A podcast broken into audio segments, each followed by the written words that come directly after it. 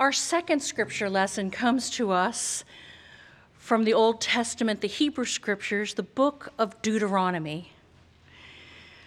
From top to bottom, Deuteronomy is filled with decrees and lessons and education concerning worship and community and fellowship and confession and the ways to live as God's people. Hear, O Israel, the Lord our God is Lord alone, says Moses. You shall love the Lord your God with all your heart and with all your soul and with all your mind. Now, before the Israelites can pass over into the promised land, Moses calls Joshua and shares God's plan. Deuteronomy, the 31st chapter, beginning with verse 7. Hear the word of God. Then Moses summoned Joshua and said to him in the sight of all of Israel, Be strong and bold, for you are the one who will go with this people into the land of the Lord, who has sworn to their ancestors to give to them. And you will put them in possession of it. It is the Lord who goes before you. The Lord will be with you. The Lord will not fail you or forsake you. Do not fear or be dismayed. Then Moses wrote down the law and gave it to the priests and the sons of Levi, who carried the ark of the covenant of the Lord, and to all the elders in Israel. And Moses commanded them this Every seventh year, in the scheduled year of remission, during the festival of booths, when all of Israel comes to appear before the Lord your God at the place that God will choose, you shall read this law before all Israel in their hearing.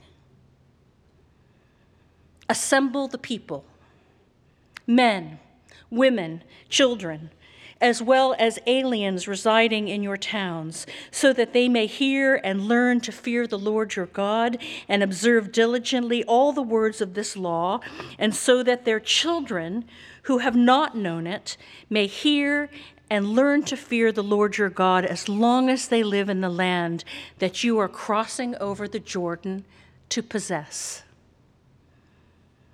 Now, therefore, Write this song and teach it to the Israelites. Put it in their mouths in order that this song may be a witness for me against the Israelites. For when I have brought them into the land flowing with milk and honey, which I promised on oath to their ancestors, and they have eaten their fill and grown fat, they will turn to other gods and serve them, despising me and breaking my covenant. And when many terrible troubles come upon them, this song will confront them as a witness because it will not be lost from the mouths of their descendants. For I know what they are inclined to do even now before I have brought them into the land that I promised them on oath. That very day, Moses wrote that song and taught it to the Israelites. And then the Lord commissioned Joshua, son of Nun, and said, Be strong and bold, for you shall bring the Israelites into the land that I promised them, and I will be with you. This is the word of our Lord. Thanks be to God.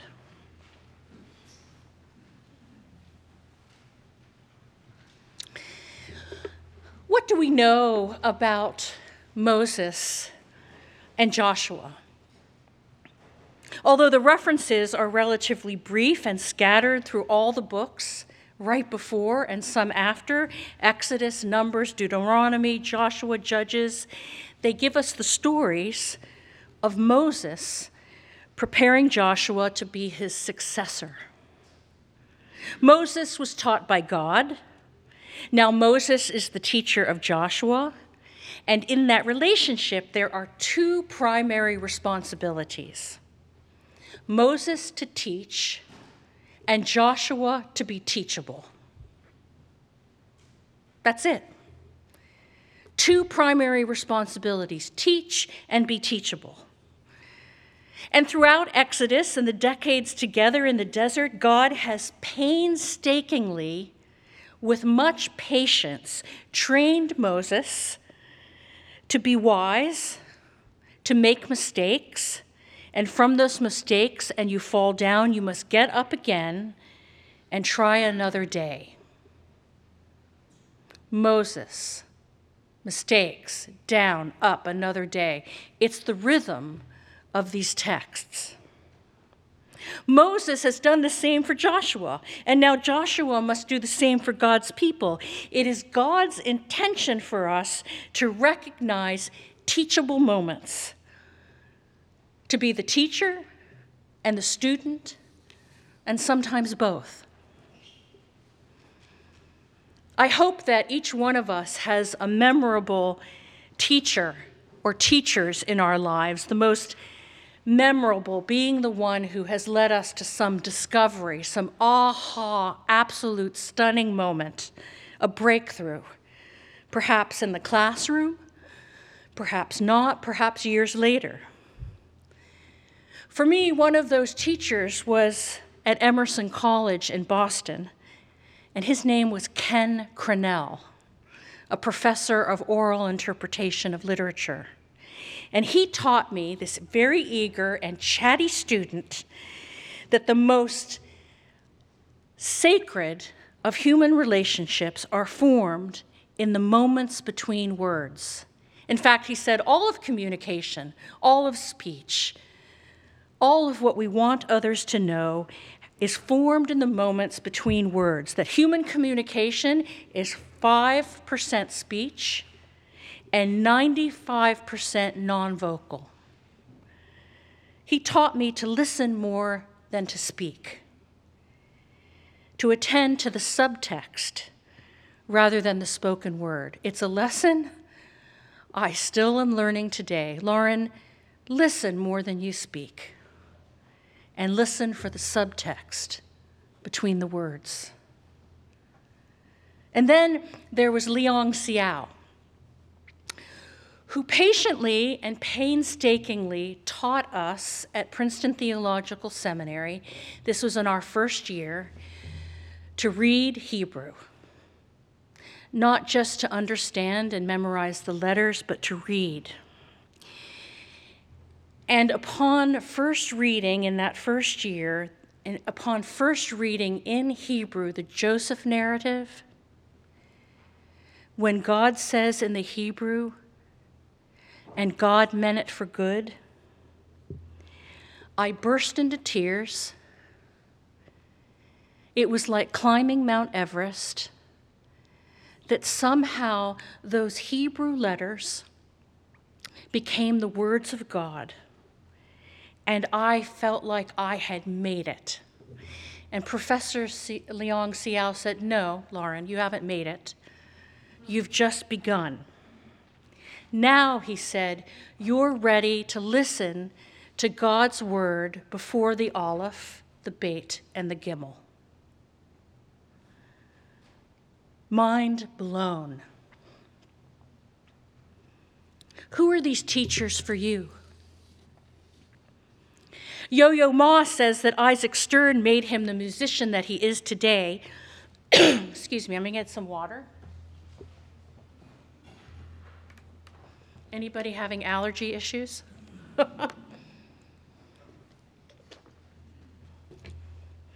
Yo Yo Ma says that Isaac Stern made him the musician that he is today by teaching him that music has very little to do with actually playing the cello.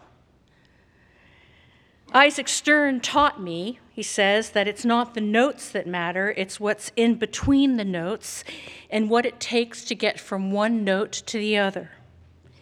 Music is not made by hitting a key or by bowing a string or by blowing over a reed or by placing your fingers on the organ keys. Music is made by what's in between. This is how God teaches us and prepares us. It's what's in between between God and ourselves and ourselves and others. It's what it takes to get from one note to the other, one syllable to the other, one heartbeat to the other by opening our eyes each day with a knowledge that it's never going to be about the words we say, but about the actions that we take between the words. It's not what trips off the tongue or the strings. It's living as those who are the silent beats of life and knowing that we are never forsaken or abandoned or orphaned for however long that silence in between those notes takes. Now, therefore, write this song, says the Lord, and teach it, and put it in their mouths, in order that the song may be a witness for me. Be strong, be bold, for I will be with you. Do you think that God's song is about notes? No. Do you think God's song is about harmony? Well, as beautiful as harmony is, no. Do you think God's song is about a promise? You bet. The Moses Joseph, the Moses Joshua relationship embodies this. Every Moses needs a Joshua, and every Joshua needs a Moses. Moses brought Joshua everywhere, exposed him to deeper truths, and taught him to listen between the notes. And whenever he fell, he had to get up again, empowering his growth, supporting him through difficulty, and most meaningful, introduced him to that intimacy with God. The God that forgives and gives us a hand and gets us off of our butts to face a new day. The God who goes before you and who will be with you and will not fail or forsake you. Be strong, be bold. It's not a threat, it's a fortitude. It is a fortitude. Fortitude the strength that enables to encounter danger or bear pain or adversity with courage. In other words, it's the spunk, the pluck, the guts and the grit, the tenacity or doggedness and it's also from my favorite Yiddish word in all creation. My favorite Yiddish word is chutzpah. It's that. It's what Karl Barth says is a kind of holy courage, this fortitude. Fortitude, he says, like courage, is fear that has says its prayers. God's word does not make cowards of us.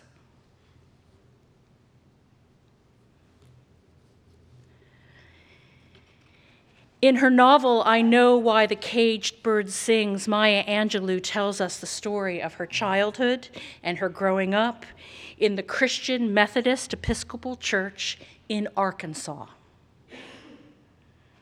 Every few months, the Reverend Howard Thomas, the presiding elder of her district, would come and stay at Maya's home, and oh, how she detested it. She despised his visits. She says, I could not stand the man. I know that was bad, but I could not stand him. He was unendingly condescending, ate the best parts of the chicken dinner, left little behind for anyone else. And his prayers before Sunday breakfast droned on and on and on so long that breakfast was ruined, and the awaiting ham and eggs and biscuits and toast were cold and nasty. On one particular summer Sunday at the table, however, the Reverend Thomas read from the book of Deuteronomy. Maya Angelou says, I was stretched between loathing his voice. Now remember, she's a child. I was stretched between loathing his voice and wanting to listen because Deuteronomy is my favorite book of the Bible. The laws are so absolute, so clearly set down, that I knew if a person truly wanted to live, all she had to do was memorize Deuteronomy and follow its teachings in the spirit of God's Spirit. And she said, I also really love the way that it tripped from the tongue Deuteronomy. Deuteronomy who? Deuteronomy. No one was going to ruin this book for me, she said, not even a preacher. The book, it turns out, even in his droning and murmuring, was a strength. God's word for her was a fortitude. And in God's song of promises, full of spunk and pluck and grit and guts and chutzpah. The notes of God's word do not simply fall off the tongue. The words themselves make us bold and get us up off the floor and keep us strong. For God's prayer for us is to be singers of this song. Singers of God's song. Thanks be to God.